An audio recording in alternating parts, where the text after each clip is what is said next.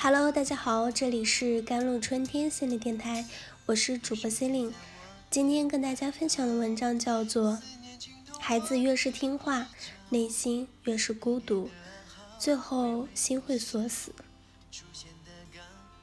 一名北大中文系的女生从北大一附院理科二号楼跳下，当场死亡。随即，这名女生的遗书曝光，其中有一段话。让我印象深刻。他说：“回想二十多年的生活，真正快乐的时刻屈指可数。记不清楚上一次发自心底的微笑是什么时候，记不清楚上一次从内心深处感觉到归宿是什么时候。也许是我自己的错吧。”心理学家武志红做客奇葩大会时说。每个人都有自己的能量，一个人的能量如果被看见，就会变成好的、善意的、温暖的力量；如果没有被看见，就会变成坏的、恶意的、仇恨的力量。自杀是最坏的力量。一个人绝望到必须要靠动用这股力量，才能与日渐崩坏的心理世界抗衡，是因为他的内心深处好的。善意的、温暖的力量，从始至终都被没有被有人看到过。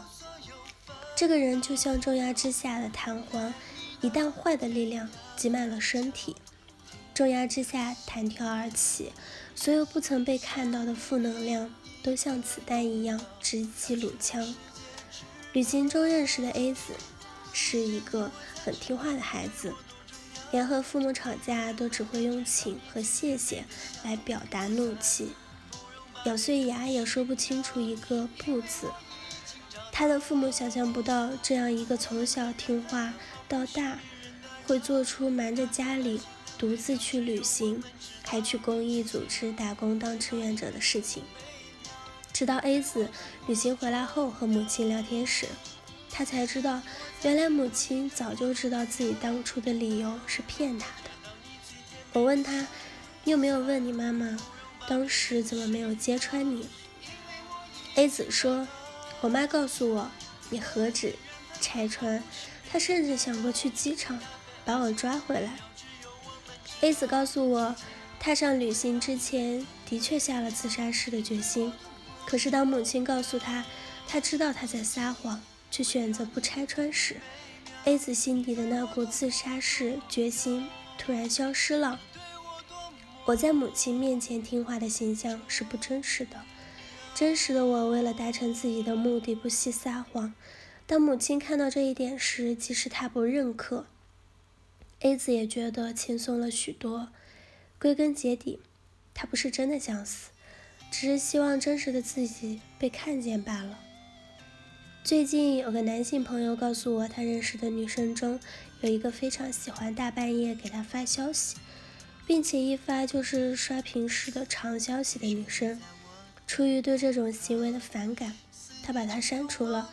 但对方很快重新加他好友，并威胁他，不加我就曝光你的照片和地址。朋友问我，你说他到底想干什么？我说，他大概只是希望自己被你看到，即使是坏的一面。对压抑太久的人来说，被看到就已经是一种幸福。至于到底是好的一面被看到，还是坏的一面被看到，他们似乎没得选，因为他们自己都不知道自己到底是好人还是坏人。从小，我们的父母就对我们说，要听话。可是却从来没有告诉我们，听话会让我们过得极其的压抑，极其难受。于是我们越听话，越认为让我们如此难受的父母不爱我们，越压抑自己，却不知道什么才是真实的自己。孩子越是听话，内心越是孤独，到最后，他们的心会锁死，连同真实的自己一起锁在伪装出来的完美自我背后。听话的孩子，在情绪表达上总是极其的被动，要么等着别人对自己敞开心扉，要么采取一些古怪的方式，比如威胁啊、命令、欺骗，暴力，甚至是自杀，来引起他人的注意。这也是为什么自杀之人总是毫无声息的逝去，大喊大叫要自杀的人反而相安无事。对知道自己想死的人来说，喊出来反而是一种救赎。每一个人都是潜在的自杀者，很多被负能量冲昏了头脑的人，在人生最阴暗的时刻，仍然拒绝了这种可能。所谓活着，更像是一种选择。幼年时候的我们没有能力让自己摆脱听话的牢笼，成年之后的我们有责任也有义务，让自己活得更真实一点。做一个不听话的好人，胜过做一个听话的死人。不管命运给你发了张什么样的牌，此刻是好牌还是坏牌，都不应该藏起来，勇敢的打出去，才能实现生活的更多种可能。好了，以上就是今天的节目内容了。咨询请加微信公众号 jlct 幺零零幺，或者添加我的手机微信号幺三八二二七幺八九九五。我是 c e l i n e 我们下期节目再见。